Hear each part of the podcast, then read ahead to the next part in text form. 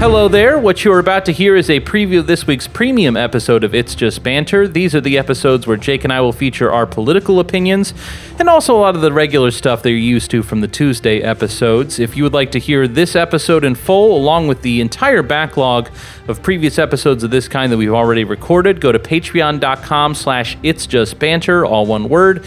It's only five bucks a month. That five bucks helps us to be able to dedicate a little bit more time in our lives to the podcast. It also just makes our lives better, because people enjoy life more when they have more money. So think about signing up, and either way, please enjoy this preview. That's another thing. They've just never been... I don't. I still don't feel like they're being super straightforward about the time. Like, whenever this started, it was... Like, just remember, the, like, things being delayed. It was like, yeah, we got to cancel this tour, but, you know, we'll see y'all in, like, August. Yeah. And now we understand that, like, there's very, very little chance that there's going to be any tours in August. Um, and so, like, I, I just think that's reflective. And and I, I think that, uh, you know, I've, I've in my head been kind of thinking, like, well, it's going to be at least a year before a vaccine. I think the chances there's a vaccine in a year are, like, you know, five percent or something at this point, like, reading everything I've read. Uh, Bill Gates was on the Ezra Klein show, so they could uh, talk together about how they were uh, using vaccines to... Uh, you know, um, just make a, a kid army of uh, of Epstein slaves. Um, I and uh, fuck, he, fuck 'em and eat 'em. He was uh, Ezra asked asked Bill Gates, who's, you know, one of the people most uh, smart in the world about vaccines, um, like if, if he thought that within two years that I think he put the line at like two hundred million people will be vaccinated, or, you know, whatever the number is, where it's like really got to make an impact. And uh, Bill Gates is like, oh, absolutely. Yeah, that'll definitely happen within two years. So that's nice. And that's kind of like where I am currently, is like within two years we could.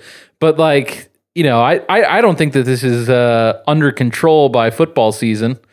So, you know, I, I, I'm just saying that that's another area where the messaging has moved a lot, and the the short-term decisions made at the start of it of like, boy, if we tell them two years of lockdown, then they're going to fucking freak out on us.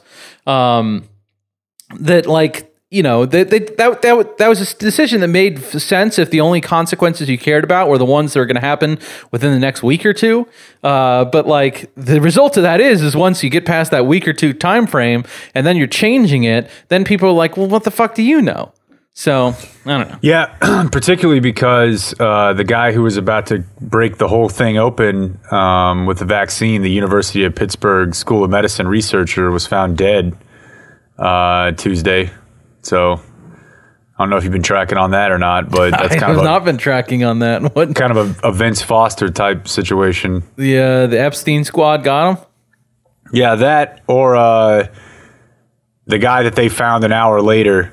Um, It was also dead, who was also dead, and it was pretty obviously a murder-suicide, but it didn't stop four or five people from sending it to me and being like, dude, they they're at it again. Yeah. Yeah. Bing Lu, a thirty-seven-year-old researcher at Pitt School of Medicine, uh, was found dead last weekend, and then uh, he was apparently qu- uh, close to, quote, or he was on the, quote, verge of making very significant coronavirus findings. Yeah, he's right there. There's not and, a single other scientist in the world that can... take it over the finish line now. Well, he was the only one that was murdered whenever he was, quote, very close. Yeah. So I what was, do you think uh, about that? I was listening to Everything Zen by Bush the other day, and you know that very confusing part where he's just like uh, talking about how he doesn't believe that Elvis is dead? You remember that part? No. You don't know? Every, you, well, first of all, certainly you like Everything Zen. I could not tell you what the name of any of the songs are other than... Lenore.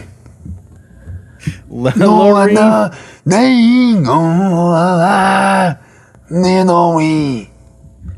So you, you can tell us the name of that one? Is what you're saying? I know that one. No, Anna, Nino.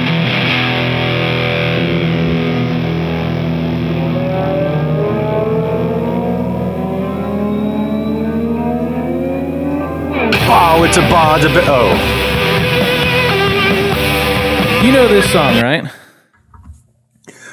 Is it all sex and violence? Yeah, there you go. Okay, yeah. And then uh, there's a part towards the end where he's like, I don't believe that Elvis is dead. Yeah.